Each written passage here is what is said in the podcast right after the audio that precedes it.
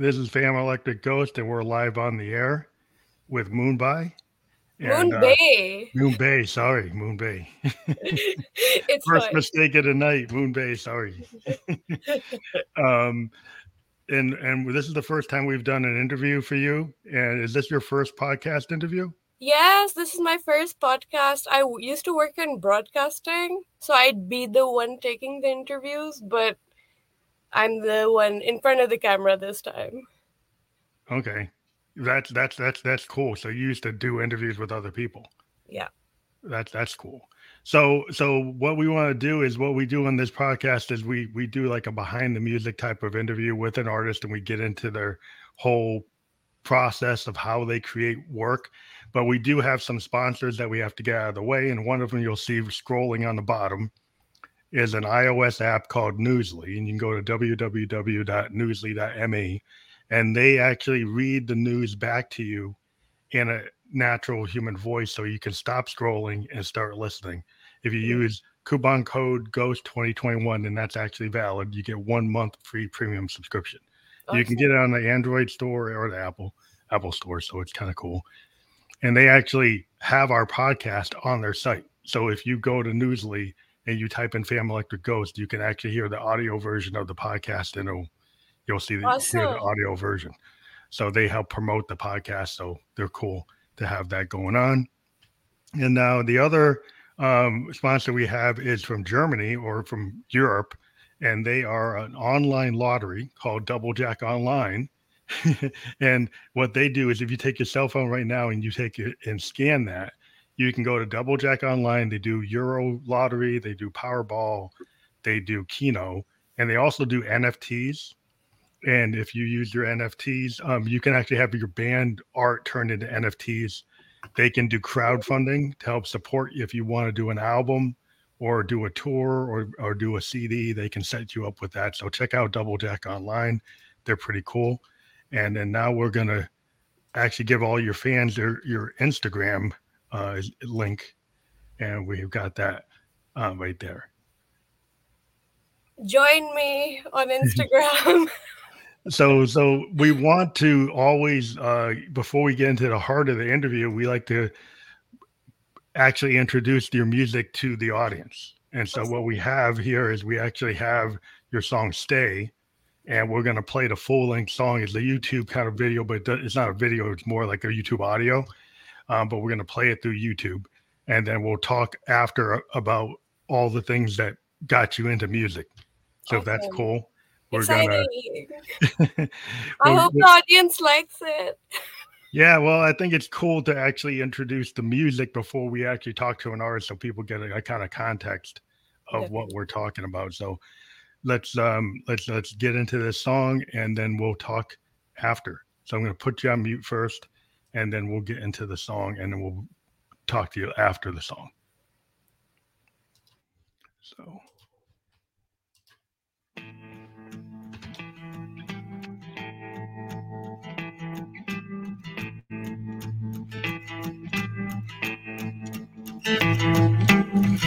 When your heart is on the floor and your world is on its knees, I'm begging of you, please, just stay with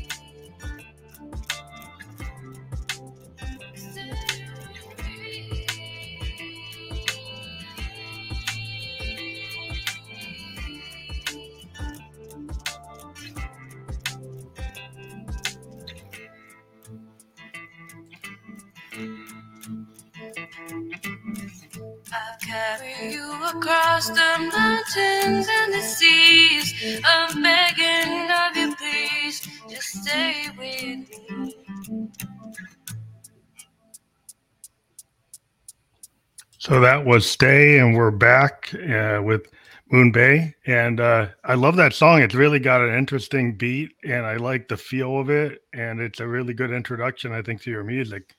So, Thank you. Thank you very much.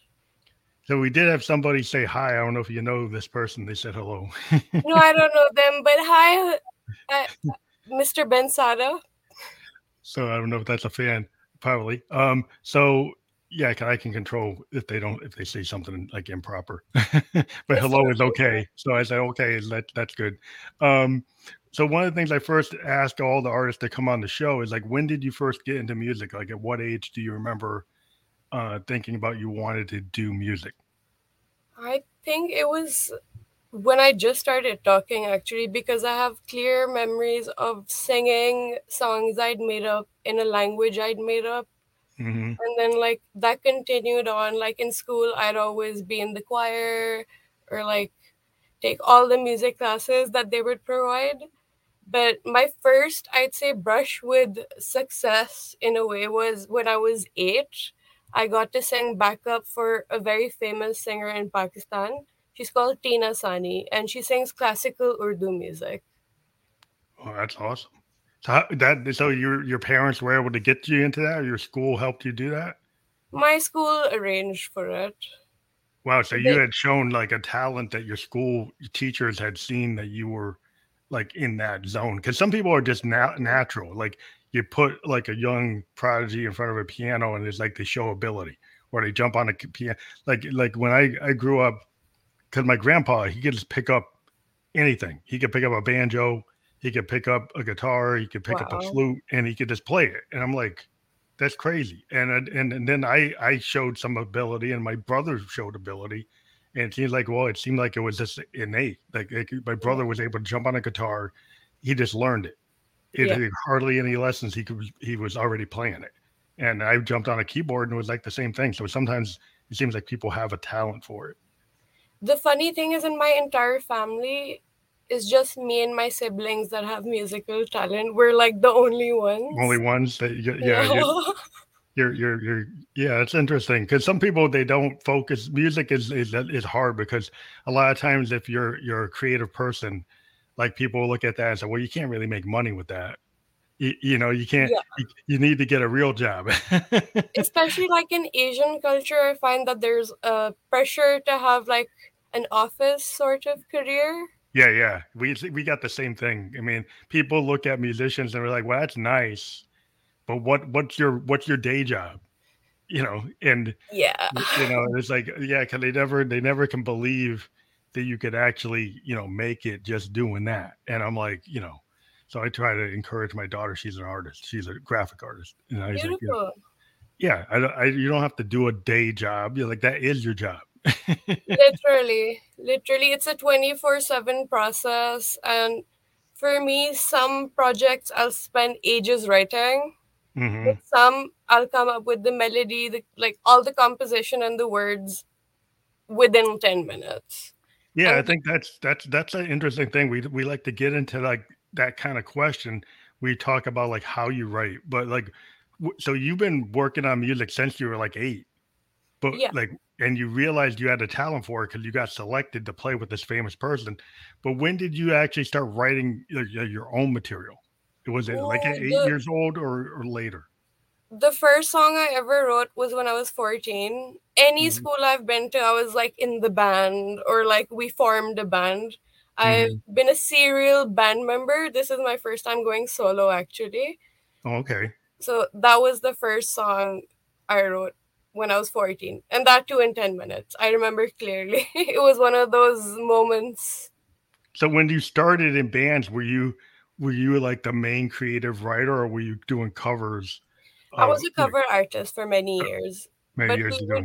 do put our own spin on our Mhm. renditions of popular songs. I think that's how a lot of people start. Like they start, they they're interested in the in order to play.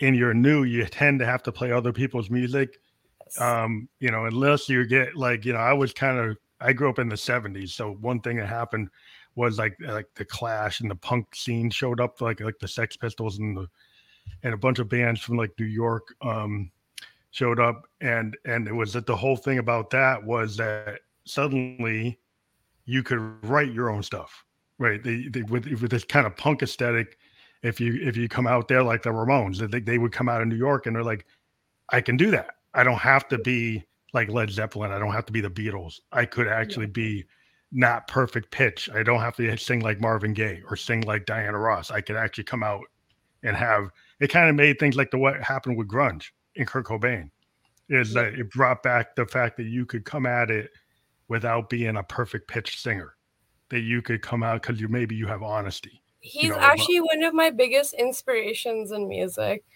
Nirvana and Pearl Jam and Incubus are my favorite bands. I, I really love that time period because there was a time period like if you think about like MTV, and you had like I like new wave, I like the Duran Durans yeah. of the world, but it was kind of like, well, are you really going to be able to be like Duran Duran? You know, are you really going to be like some of these new wave bands? They were like big, they had yeah. like corporate, but spot. It wasn't like what happened with punk, and what happened. Grunge kind of brought back that punk, like what the Clash were, yeah, what the Ramones were, uh, you know, CBGB scene in New York was that you had these bands that had like they just felt like they wanted to say something. If you think about Blondie, when Blondie came out, there was like they just wanted to say something. They had a female lead singer and they had this punk attitude. Yeah. And they they were did multiple things. They did like hip hop and funk and disco and punk all at the same time. And that was kind of what I like about music in general is like mixing genres.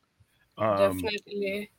So, and especially so, when you're like Eastern and Western, mm-hmm. you get to write in multiple languages. I sung in three languages, and I write in you, them as well. Do you find you have to write in English to be able to cross over, like to be able to hit the max audience? Do you have no. to write in English, or do you write in your own language for your for your own audience? My first language was English. Mm-hmm. I learned Urdu when I was around like I knew basic Urdu, but I properly learned it in fifth grade. Mm-hmm. So I'll never reach the standard of poetry that we have in our musical culture because honestly, it's all poems. It's real poetry. It's like spoken word. Then, like, yeah. so, so your traditional music is more like spoken word with music behind it. Yeah, but the spoken word is uh, done on the Eastern musical scale, okay. which has different raags. Yeah, yeah, it's different. It's totally different. You have to memorize things. It's very technical. Yeah, it's got your own standard like compositional style. Like you can find that in like yeah. Oh, non-Western cultures. You get into African culture, you can get this spoken word stuff. A lot of African music's got this kind of like spoken word kind of history, oral history. You've Definitely. got this. You find that like other cultures are outside of Western cultures, and it's interesting because a lot of African Americans we kind of pull from what we think Africa is like because we don't yeah. really know it, right? So we we we we've got this like mysticism of what we think Africa is like, but we we've been in America for like 400 years, so we don't really know, but we kind of have a gut feeling, and that's where the blues and and all soul and all this stuff came from. It's kind of like kind of it's long. in the soul. Yeah, we have you know we created different genres within American styles that are like you know based on African Definitely. concepts, but um so we i think i totally you know understand uh, different cultures and why i like to bring different points of view onto the show. Yeah. Because um i don't think that a lot of people get to get to hear like your point of view. So so sure. maybe you can talk more about it. So because i don't think our audience really knows as much about it as uh, they should. Basically i can speak about my journey which is also similar to a lot of people's journeys where we were naturally not nurtured in regards to our musical talent and we were pushed into higher education uh, which i totally believe in yeah, but yeah. i also believe that it has there has to be passion in what you do so i find a lot of musicians in my generation especially they're just breaking the mold mm-hmm. because they really can't give a flying yeah you know of anyone's yeah. opinion basically i'd say we're a very rebellious generation Well, I think that's great because I kind of, I, I, like I said, I, I like a punk aesthetic. I like the grunge aesthetic. Um, I like, you know, a guy like Lou Reed, who, who Mm. basically, you know, if you think about Lou Reed, he was a poet that happened to make a band, the Velvet Underground, but it was really poetry. And then he was working with Andy Warhol, who was a, is eh, like a phenomenal artist. And so he mixed like the idea of working with a guy like Andy to do the visuals Yeah. and then doing poetry. I mean, because the Velvets were bas- mostly Lou Reed is is not a, a singer; he's more of a spoken word poet, like yeah. a Dylan, but he's kind of a darker Dylan. And Yeah. that always was like I like the radical nature of the Velvets because they just said whatever they wanted to say. They didn't really care what anybody thought. They just said it, and it, it, it inspired like multiple genres of music, like new wave, alternative, indie. Is all like Lou Reed. A lot of his stuff is like that's what people built from what he did, and I think anybody who goes and tries to break the mold, I think is is great because I think that's what you need to do as a musician. Otherwise, it's like it's not interesting. I think I was definitely inspired by a lot of people like uh, Amy Lee from Evanescence. Mhm. And, Yeah, she's awesome. She's amazing. And like Hayley from Paramore, like as vocalists. Yeah, that, those are those are good references. Yeah, because they I find their voices very beautiful and is listening to people like them, like Nirvana, like Incubus, that I decided for myself that my music is my creative outlet. So that's why I even make all the artwork for it. Oh, that's cool. And I any like uh, design that's going to be done for future videos, I'm going to be doing it myself. So the concept of your name, the Moon Bay, does it have a specific meaning to your music? It ties into my real name. My real name means moonlight. So Okay, so that's what it is. That's it's that's it's a play on that. well, that's cool. Because they always why I always try to I remember to ask a band or an artist like why they have the name they use. Um, because usually it tells the story. And a lot of people today, like when you talk to singer songwriters or independent creators like yourself, you're involved in the whole project. Like the whole Yeah. thing is Moon Bay. You do the art, you do the writing, you probably do a lot of production. Yeah, the 'Cause- co-production. Like basically first day I made it with a dear friend of mine, The Miracle.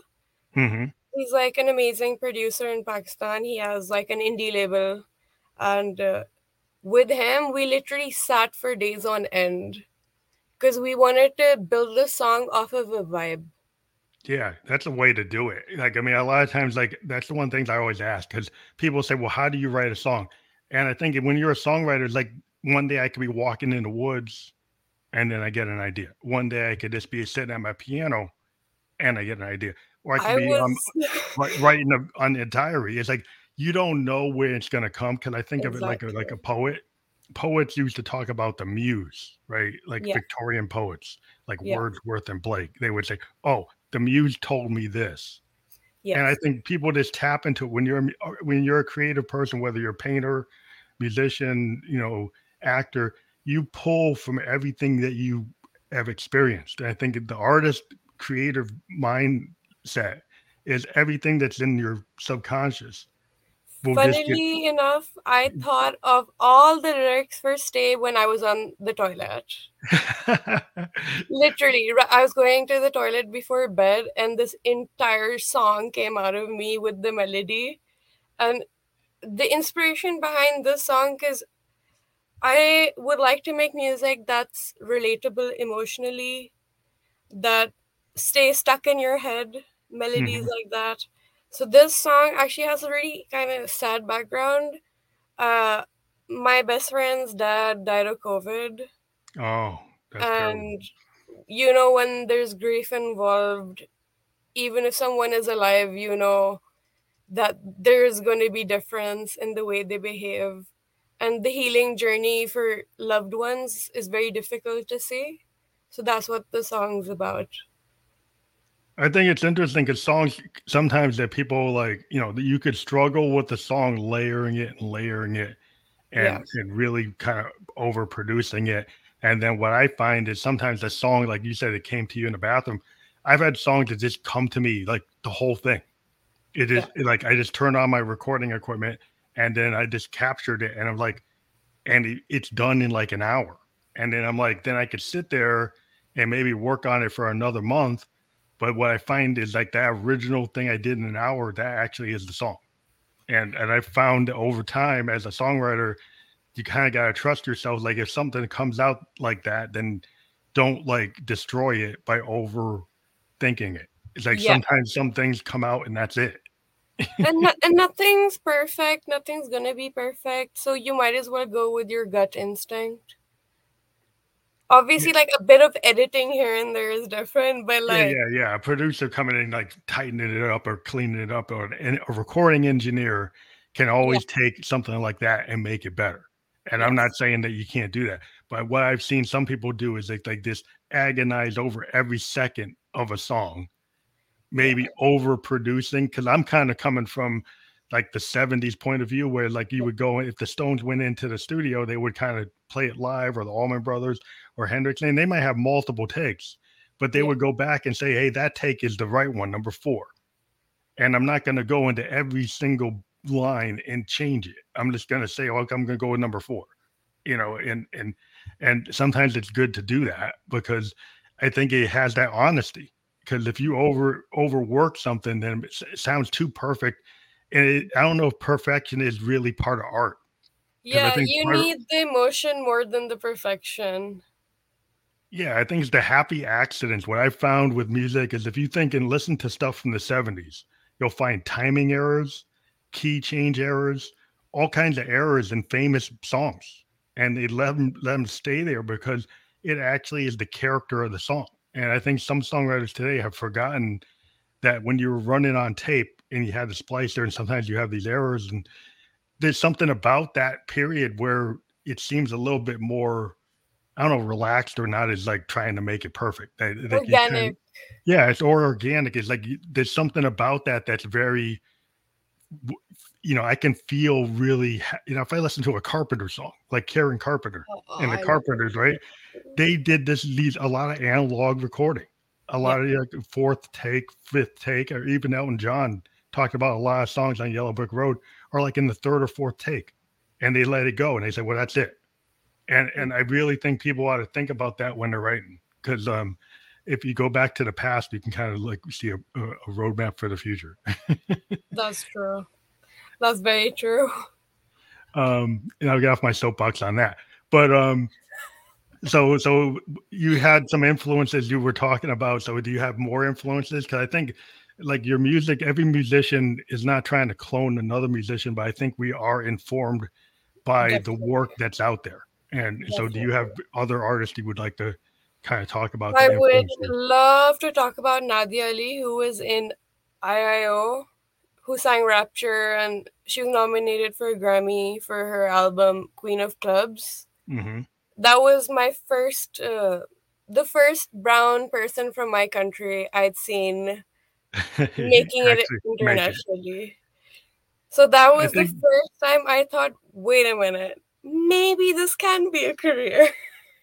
Yeah, I think you need to have role models. You know, you think about it like, you know, for me, like Jimi Hendrix and Stevie Wonder, you know, and, and uh, Bernie. Bernie uh, Worrell from Punk Funkadelic. When I saw these guys, right, I say, well, you know, I mean, black musicians, we kind of know that black people do music, you know, that's the kind of thing. But but the one thing is, if you think about it, Hendrix was like the greatest guitar player ever. But a lot of people, even today, don't think like heavy metal or rock music in terms of oh a black guy is is the guy they think about like Van Halen or think about Iron Maiden or think like like Zeppelin. They still forget that yeah. Hendrix was like the best of the best of the best. And, and, and if you try to come out there and do a, a, like a black rock band, people are like, "Oh, are you supposed to do that?" It's like, like yeah. it's like music's for everyone. Like yeah. In even in Pakistan, I'd say the booming sector of music is rap and hip hop. Yeah, that's the big thing. I mean, that's what people expect. It's just like, but if you come out there trying to do heavy guitar, people kind of still that's kind of a weird thing. Like there's definitely be, an underground scene for metal bands. Yeah, yeah. It's like this is not the age of rock anymore. This is kind of Yeah. like the hip hop, EDM, uh, trance, like electronic, and uh, and and it's weird because I try to still keep my hand my head in a lot of heavy guitar focused sounds that come out of my equipment. Yeah. Even though I'm a synthesist, I, I'm I'm kind of trying to do a lot of guitar based stuff because I like Hendrix, and so I tend to try to push that in my music, even though I'm using keyboards Yeah. um, to do it, and and it's not typical. And people were like, "Oh, I thought you were EDM, but you sound like punk or you sound like rock." I'm like, "Well, I didn't say I was EDM." yeah, you are what you are. Like know? in that regard, I'd say I definitely have a lot of influences. Like for emotion and music, I've always been inspired by Nina Simone and Aretha oh yeah, Franklin. awesome. and like uh, for technical stuff definitely eastern artists hmm so like Yeah. for everything there is definitely inspiration and honestly like it doesn't even have to be someone famous i'm someone who thoroughly enjoys walking up to buskers and listening to them sing because i Mhm. used to busk myself for a few years so I, I like to hear out the people who have something to say but no one hears them Yeah, that's why I talk to like emerging artists. I like to talk to people in the underground, you know, on Instagram, SoundCloud, you know, all these uh different, you know, venues like you find people on Discord, whatever. I like cuz I was a I was a radio guy, like in like college radio, and I like to push like indie bands, like college radio band Like back in the day when the 70s like bands like REM before they blew up on Warner Brothers, nobody knew who they were. You know, they're coming out of Athens, Georgia, and and you really, if you think about Michael Stipe's early REM, you couldn't even understand what he was saying. It was kind of like he wasn't enunciating, but it was it was so different and it was really melodic and I never heard anything like it. And I thought and a lot of radio DJ guys at the college radio were like, this stuff is cool. Yeah. You know, and you just like I like it just because I like it. And it's like, well, it doesn't sound like it's top 10 material. I said it doesn't really matter because it sounds cool. It definitely has an emotional impact. I remember being a teen and listening to Losing My Religion and like writing poetry. Yeah, like he broke through there because then he suddenly started to make people understand what he was saying. But the first y- first years of REM, like four or five records worth of records, it wasn't like that. It was like very mystical. He was like doing this very mystical stuff. You didn't really. uh, It was poetic, but it was kind of like I don't really know what he's saying, but I like it. And Yeah. and but then he started to actually tighten up his lyrics. And then when he tightened his lyrics, you got like losing my religion. You're like, wow, he's a really good lyricist. Now I can actually hear what he's saying. Yeah. Either uh, way, I like both eras. yeah. And yeah. I I really think do enjoy watching other artists go from one era to another. Like Adele, for example, we've seen all her albums and the progression of storytelling. oh yeah, like where she is now is like unbelievable. You know, it's like the, she is just like, you know, she's like that eh, high tier. You know, you're talking about like, you Yeah. know, the, classic kind of sing, singer. You know, you think about Diana Ross, Dionne Warwick, you know, that that level. You know, you get back to the day when you have like great, great vocalists they're hitting like the five octave range or they got the full vocal kind of like Motown. You go back to Motown and everybody there is like killer singers. Everybody is like a singer Yeah. you know, and and then they're songwriters, and and they're like, wow, it's like not only can you guys sing, but you guys write, and it's like that to me is always the combination. That's always been the the thing that really drives me. Is like I understand when people sing other people's songs, Yeah. but I do love the like your song, like they they hear where it came from. That's the one thing about singer songwriters. It's like l- listening to like a sound painting or like a, a sound novel that's why I like to talk to you know people who write because then you get a picture into their, their worldview. I find that writing about things that are personal to me definitely is a way to like process them, start healing and accepting. And that's what I hope for people to feel from my music as well. I'm going to try really hard for it. but I definitely see where you're coming from. I find that music is very cathartic. When I talk to songwriters, I've talked to about 140 songwriters, and most of them say they would write whether or not people listen because they use music like therapy. They use it to get through their life. And and Yes. if if no one ever listened to it, they did it because they needed to do it, because they needed to express themselves in that way because it helps them get through their life. And then what happens is people have empathy. I think well, I think songwriters have empathy for what people feel and know how to put it into words and put it into music. And then other Yeah. people find it and say, "Wow, I understand that or I feel that." And that's why I think a lot of artists can find an audience Yeah, that's you true. know, because the people are going to pick up on what you're doing. So you create something, and then it just naturally goes to the people who who want to hear it. And then you find your tribe. Yeah, yeah, that's what.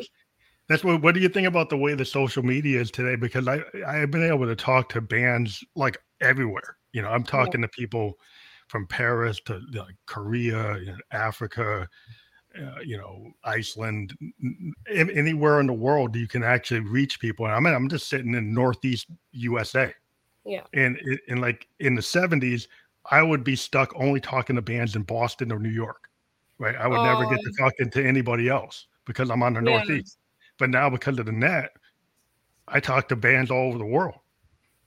And definitely, like, I found my Instagram experience for Moonbait to be very pleasant.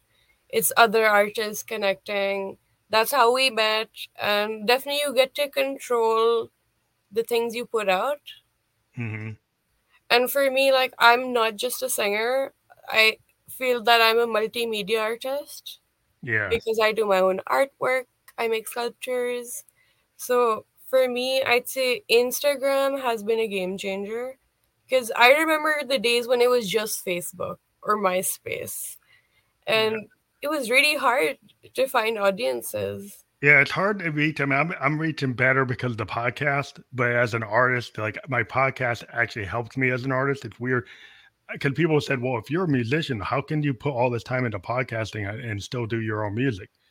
And the way I look at it is it kind of pays it forward. Like if I give exposure to an artist Yeah. because I'm interested in what they're doing, and I'm not doing talking about like my own work, I present their work. It actually pushes my work because people say, "Well, who's this ghost guy?"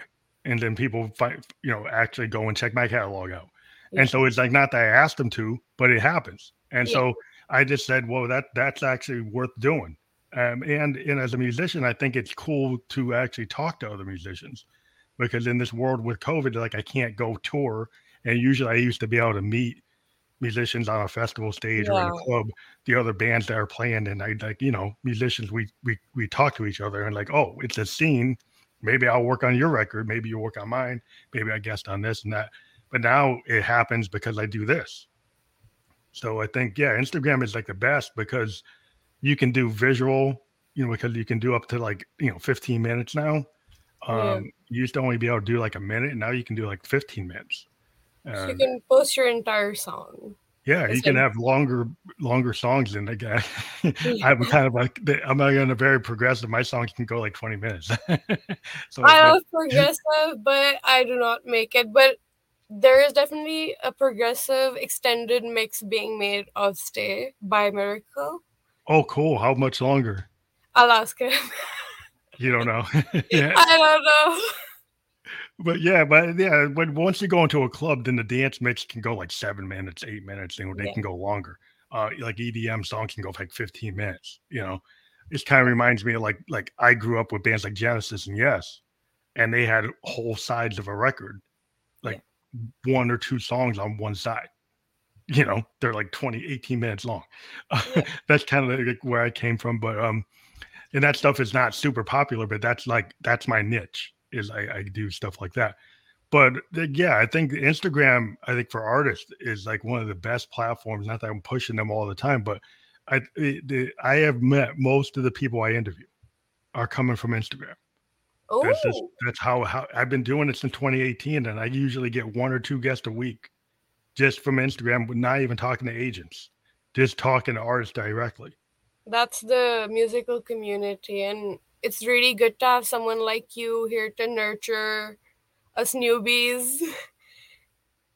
Well, I think it's just important for emerging artists to get a platform. You know, I think that that like back in the day, like MTV used to have programs that actually had music, and they would actually interview brand new bands and Yeah. not just do like reality shows.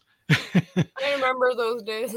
and uh, I felt like like, and I like this thing on VH1. They had this thing called Behind the Music, and I like, yeah. and if you ever seen those, they would talk to a band for like an hour, I about- love the I love that. Yeah. and that's what I try to do here. Is like I'm trying to like rip them off, but like the idea is like I'm gonna take artists that aren't as big as the artists that are on that, right? But I think they should get the same attention.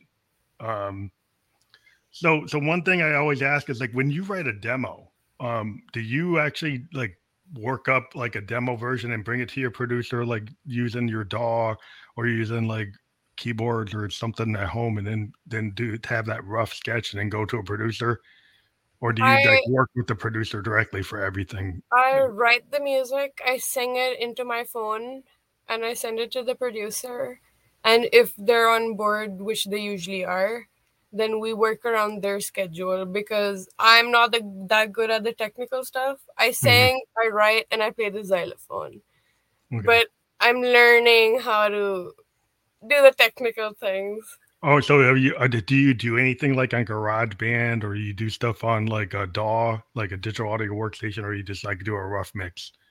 I do it on Ableton. Tell you do use a DAW. Yeah, because the DAW I think has been the big um equalizer.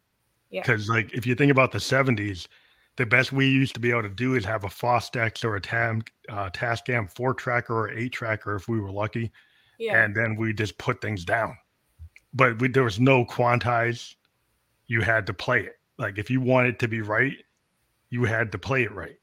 if you, there was no way to quantize on a four track or Yeah. eight track recorder. You had to actually get that beat like Motown and get it right, or Yeah. or it's not right. It's definitely a bit easier now with the systems you can actually just use at home. Like even right now, I'm in my closet. I just have soundboarding, and Yeah, it yeah. seems to work well enough. I Yeah, you- find that it's very important for me to have good sound quality. Yeah, it's real important. I mean, but the thing is interesting is like uh the world has gotten to the point where like you used to go to a studio and you have like a thirty thousand dollar microphone and like a three hundred thousand dollar sound console. Like if you think about like like what what like uh like even like the Foo Fighters or, or Nirvana used this um this like really awesome like soundboard that uh, was uh that was out there and it was like you know it's, it's Sound City. There's a documentary about it but there was um these analog soundboards that were like Fleetwood Mac did rumors on this like Neve board, N E V E. This guy from like London built this analog sound board Wow. that like Tom Petty used it, Fleetwood Mac used it, Nirvana used it, and it just had this natural sound to it that bands would go to this really tiny studio in in Los Angeles, and it wasn't pretty. It was in a warehouse district. It didn't look nice, but it had this amazing piece of equipment yeah. that when they used it, it made the song sound like phenomenal. It just had like like processing on the vocals and the guitars through this board, just like just had this kind of analog feel, kind of like a Moog Yeah. or a Hammond organ sounds. That these some of these old boards that were used for recording have like amazing character, and they, people now you can buy machines at home that can simulate some of it, but still at the end of the day, some of these old machines you can't simulate. They, they, you kind of Yeah. got to use them. But um, There's it is- difference between really good home quality and amazing studio quality. yeah, yeah. I mean, do you get the classic stuff, you know, like the Beatles used on Sgt. Peppers and stuff like that. Is like Yeah. there's certain things that you know, those things are like they priceless. The stuff they use, the compressors and stuff they use is like okay, yeah, I can't get that because that's like outside of my league. But uh, but you can try to get as close as you can to what you want to do. And what I think is just amazing is like you can put together amazing stuff at home now. Yeah, true. And a Yeah. lot of like the emerging talent in Pakistan, people who've even become mainstream at this point, they make their music at home in their rooms. Yeah, because you can. I'm, I'm a bedroom studio guy. You can see all my stuff. Yeah. and uh, you know, everything I do is made in this room. Yeah. And uh, I really I don't even go to an outside producer because I've been doing it since I was like 18. Yeah. but but like I can understand what you're saying because you can. Like if you get the equipment, you can do everything at home. You don't have to physically go to the studio. Yeah, if you get a recording engineer that has a degree yeah, getting, getting the track mastered is yeah. not a task I would uh, take on mm-hmm. myself. Yeah, that's a whole different talent. I always yeah. tell people like there are people to get degrees in that. There are people who just are they win Grammys on that. Yeah, just, that's just, their job. That's what they know how to do. They're artists in themselves. Like they know how to take your sound and actually make you better. And this is what I always point out to people. If you get a, a producer or a recording engineer, I think the best ones are the ones that keep you within the context of your your your art, right? Like if yeah. you have a style and they enhance it, that's what you want. If you get a guy that goes and says, I'm going to turn you into my last top 10 hit.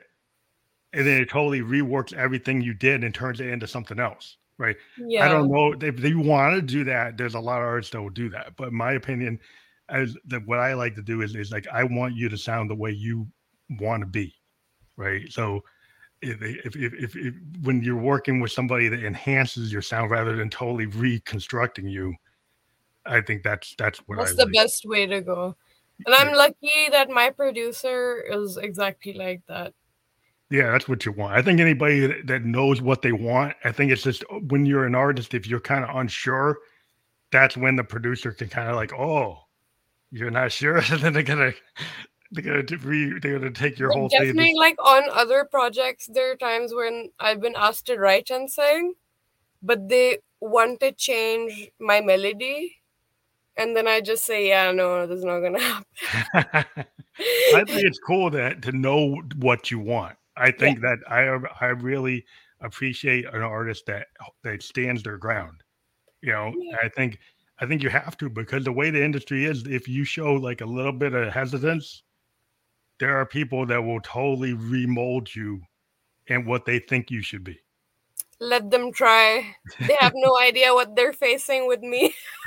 Well, that's cool. I think that's good because I, I think there's a, you know because the problem is then you get somebody that's recreated like 10 different versions of like a Beyonce or or 10 different versions of whatever's popular now.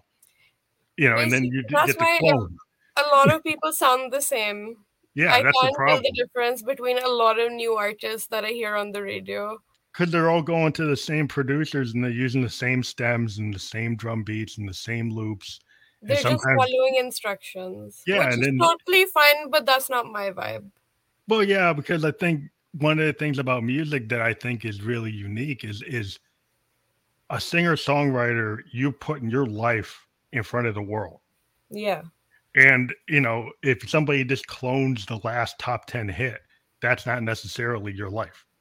Um, and so I think what's great about a singer songwriter is you get that intimate perspective yeah. Um, cause I was listening to Tom Waits, and he is so unique, and he's so driven into his own like style.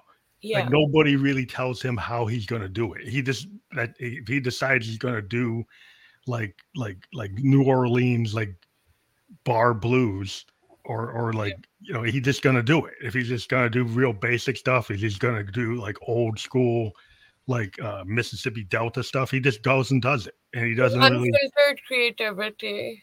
Yeah, he just doesn't care what the time period is. If he feels like I want to do 1940s Delta blues and it's 2022, he doesn't care that it's 2022. I'm not doing 2022. I'm doing 1940.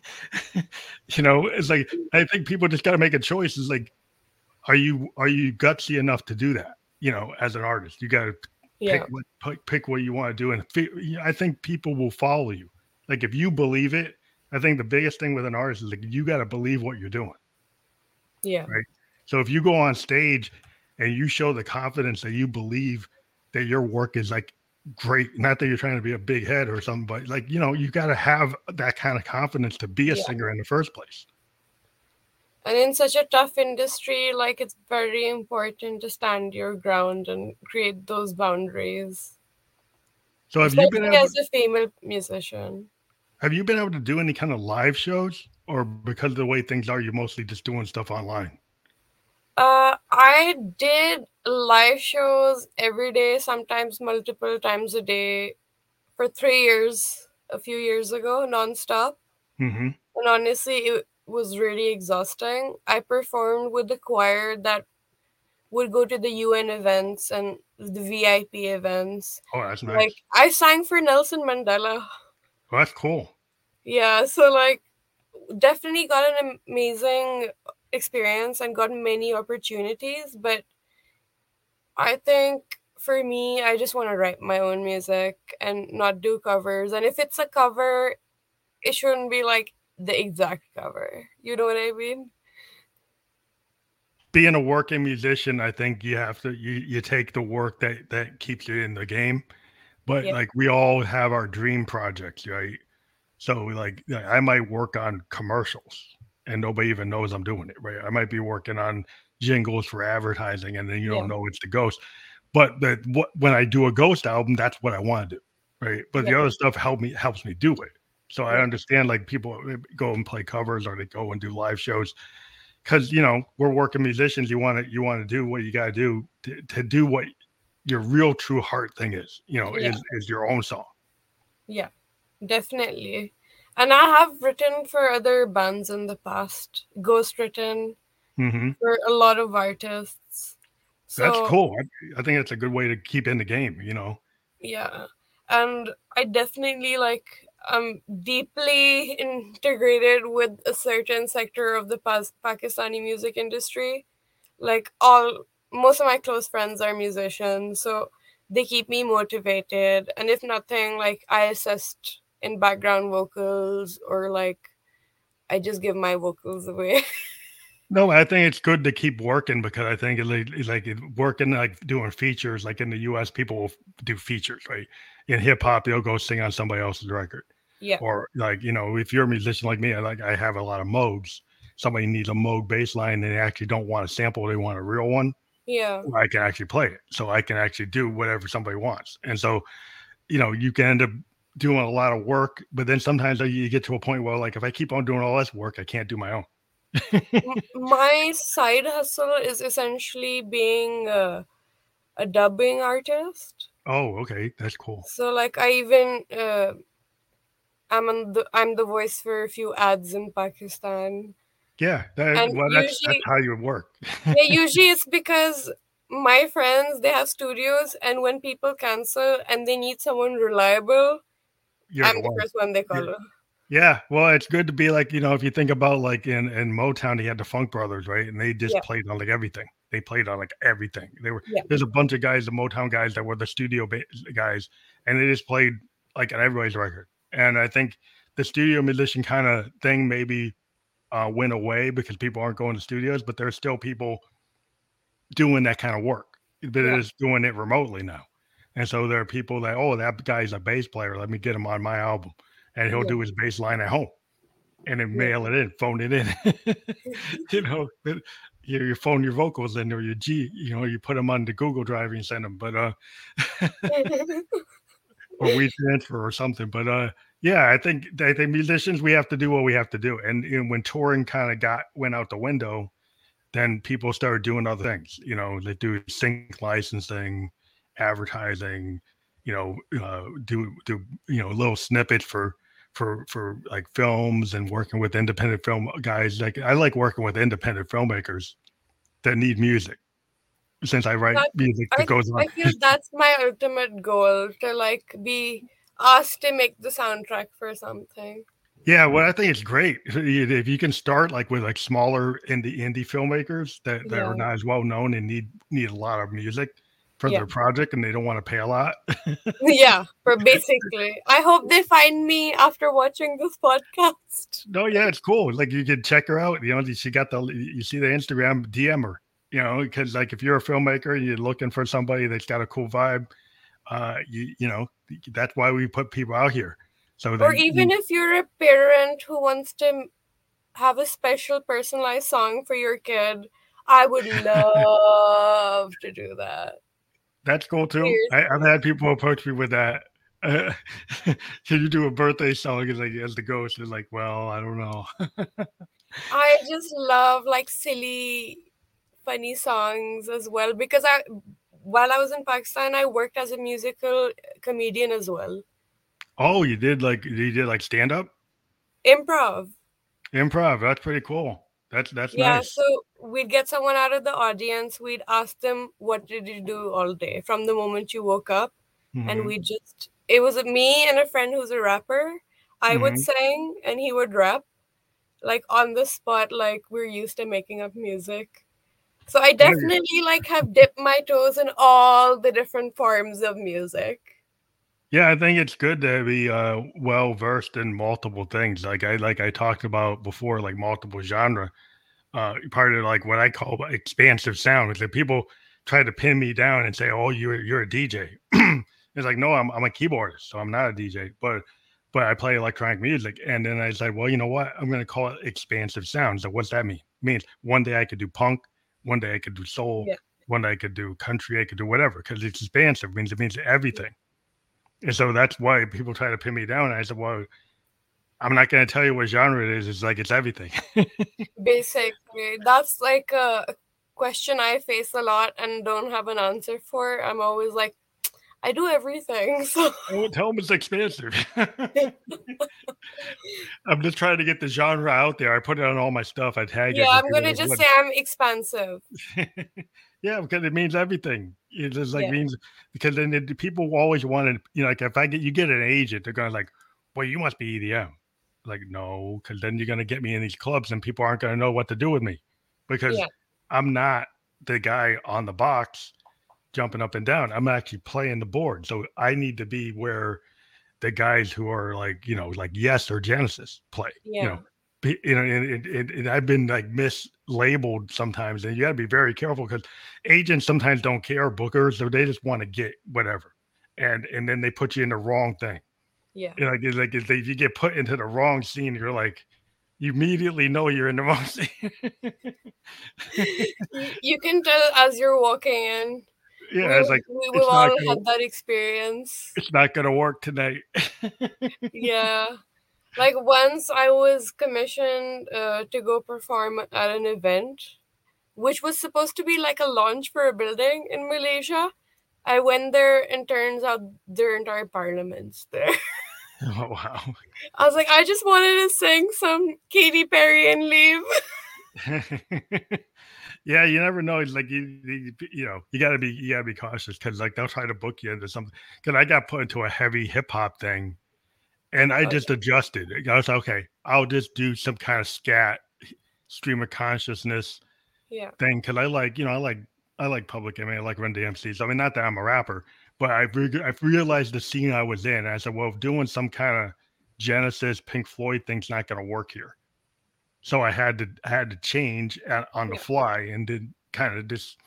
Well, I got to do something more hip hop, and not that that was my area, but I wasn't able to. I was able to kind of get away with it. But yeah, I think you just have to know your audience. Yeah. I'm still trying to figure out who my audience is. Some months I'll check and it's like a bunch of dudes. Another month I'll check and it's like a bunch of teenage girls. And I honestly don't have like a preference. So it's just interesting for me to see what engages who. Yeah, that's very interesting that you get a shift like that because, like, yeah, I mean, it's it, I do notice sometimes like the, the gender does shift based on what I'm doing. Like, if, if you know, if I'm doing something that's more romantic, then I'll Yeah. get more female. If I get something that's more like heavy and dark, then I still can get a lot of females, but I get some more guys who, who will jump in. Um, and, it was just like my dynamic audience. I can see the ch- changes on the numbers. I would look at the numbers based on what I'm doing, and I'm like, Yeah. oh, you can you can kind of see it now. Uh, What's cool on the way things work is you can get immediate numbers. You don't got to Yes, wait for your, your if you're on. Spotify artists. Like I saw the other day that 65% of my audience is male That's interesting. and over, and over 30. Well, you you you're you're hitting that group. You know, you Yeah. you never know. You like it. I I used to be really like have a lot of male audience because I was doing really experimental stuff, and Yeah. then I started branching out. The songs were a little bit more accessible, and then more women started coming in. And I noticed there was a whole story about Genesis. between like the Peter Gabriel Genesis and the Phil Collins Genesis. Yeah. Like Peter Gabriel was super experimental, and they mostly had a male audience. And then when Yeah. Phil started taking the lead and started doing all these romantic songs, then suddenly the, this shifted over to like more female audience. yeah. And so like it was because their content went from being like talking about outer space and Yeah. talking about it, it- talking about like a relationship between a man and a woman, and then suddenly, well, you're not talking about outer space anymore. So now you've got people who couldn't relate to you. yeah. With me, I find that most of the stuff I write deals with loss and grief, which I think is universally Yeah, it could be either. That can be that. You know, I can. I I dig like Karen Carpenter songs. You know, I love, I love like um Carole King, and a lot of the female songwriters from the seventies. Yeah. and people would think that well, you know, only a certain audience would love that. But I think it's like you know anything that's kind of, you know, Karen Carpenter to me, her voice is so melancholy. Even when she was happy, it was like melancholy. It just kind of triggers this kind of romantic sadness, and I just. I like I you know sometimes you're in the mood for that, and sometimes when you're a little too it's too depressing and you don't want to get into it. But I think it's just something that they, they you you could be a, a- you know a guy or a girl to get into that. It doesn't matter. But I think it's it's interesting when I hear her voice. I just like it just triggers memories. definitely like uh, that feeling of nostalgia that's that gets stuck in your head. Yeah, it's just like she represents the '70s for me. Like because I grew up as a child in the '70s. Like you know my my, my parents used to play her music. And then when I was a kid, maybe I was a kid, I was like 10 years old. I was like, I'm tired of that. But now, like, it kind of brings back, you know, the, the kind of moment. I can think about like 1974 and remember hearing that song as a kid. And like, it, Yeah. now I, I love it. Maybe when I was a kid, I didn't love it as much. but, uh, yeah, it's weird. It's like, I think that's the cool but thing about music is it triggers memories Definitely. and your audience like interprets your music. Have you ever had your audience like interpret your song differently than what you thought? Someone thought it was about a breakup or something, and I was like, "Yeah, no, it's about my friend, totally platonic." And I don't know, like people have always had very romantic interpretations of the song, which like kudos to them because music is what you make of it. It's like what your personal experience is. It's just that that's not how I wrote it. And Yeah, I think that's interesting because like fans can like take over your song and like the majority of your fans can suddenly think um that something is like the opposite of what you did. Because if you think about losing my religion, it's a very romantic song, but it's kind of a dark song. It's I've never found it romantic. There are people. There are people that actually thought it was romantic. There are people that actually use it at their weddings, and then like, and then Michael Stipe was like, "That's not really what it is." wow, what are they gonna play Fall Out Boy at a wedding next? I don't know, but there are some people like some people like misinterpret things. Like a big one of the biggest misinterpretations was like Bruce Springsteen's "Born in the USA" being thought of as like a pro, like Government. American song, right? And it actually was talking about a Vietnam vet coming back to Yeah, America and finding nothing and and having nothing and not being able to get a job. It's not talking about like he's happy to be in the USA. He's talking about like I'm born in the USA, but I'm like I'm not I'm not having a good time. I'm I'm actually like a victim of of of U.S. behavior, right? And Yeah. it's and it's it's like some people took that and totally misinterpreted what he wrote and just say, oh, he's proud to be born in the USA. Like, like that's actually not what it's about. I, I think that goes for like any form of writing, like even all these like how they romanticize uh, so many characters from the classic books and Mhm. it's like hmm have you not understood and sometimes they're like the carpets represented this and that because their color was this. It's like you never know if it was intentional but it's Mhm. in- definitely interesting to see what kind of like uh, gifts people look for easter eggs in music. Yeah, you- people try to take yeah they try to take you know take your song and like uh use it you know especially like politicians like to take songs and like use it for campaign slogans and then it's like the artist has to go and say no i don't want to use that." yeah but um yeah and so we've actually hit an hour so it's great like it- this kind of always goes goes by quicker than I think. But that's like uh, so. I'm very happy that we're we had you on the show. And um, if you have a future project um, that you want to push, we like like to actually follow ours. We've had ours come on multiple times, usually in tune with their latest release or project. So in the future, if you've got like a brand new project or an album or an EP you want to push, let us know and we can do like an album release episode. Amazing. I have uh, a collab coming out in a month and a half. Oh wow. Yeah, if you ever want to come on, we can do like shorter length shows just to push certain things. Yeah. Awesome. It was so nice talking to you and I hope the audience uh, had fun or could bear me. yeah, it's, it's it's always cool. You know, this this will be on Spotify within an hour or two, and that's where we usually get a bigger bigger audience. Awesome. Because on our replays, we get that's where the audience start usually kicks in a lot more. Yeah. But um, yeah, we'll, we'll we'll send you that when it's ready, and we also will put up well, we put up a blogger page on our WordPress and our phantomelectricghost.com site. We do a, a blog page for our interviews where we link to like everywhere you can listen to it or watch it. Awesome. I'll we definitely also, be posting all of it. We'll be also on audio podcast on Apple as an audio only, but we will be we're on Twitch right now. We're on YouTube, Facebook, and we're also on Twitter. And the one thing about Twitter is um, they are starting to actually have full length episodes. Like so, Ooh. if you go to my Twitter, this will be available as a full length episode where normally Twitter you don't get to see something longer than maybe five ten minutes. Yeah. This the podcasters we are able to get our full show to be seen on Twitter. So the Twitter link will actually show the whole thing. That's amazing. Which is kind of cool. It's really cool. So thank you very much for being on the show and thank we look you. forward to it. Please click the link for Moon Bay and uh, check out everything she's got going on on her Spotify and anywhere you find her on the net. We're gonna have links in the in the program, and please click those links. Remember to subscribe, favorite, playlist, like, download, purchase. If you like an artist, that's what you should do. Thank you very much. Thank you. Bye.